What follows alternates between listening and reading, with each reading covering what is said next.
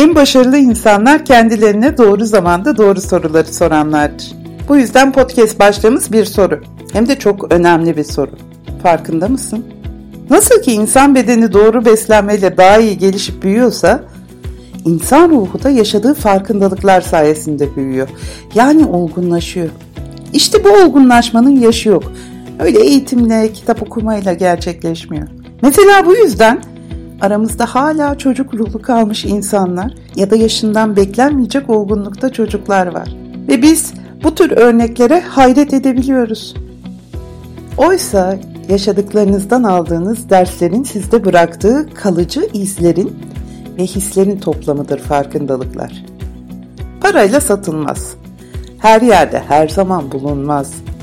Ya dur ben bir farkında olayım deyince olmaz.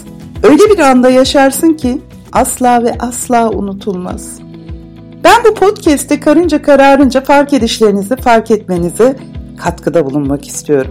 Doğru sorularla, bakış açılarıyla, işe yarar ipuçlarıyla. Farkında mısınız? Bu yaşadığımız hayatın provası değil, ta kendisi.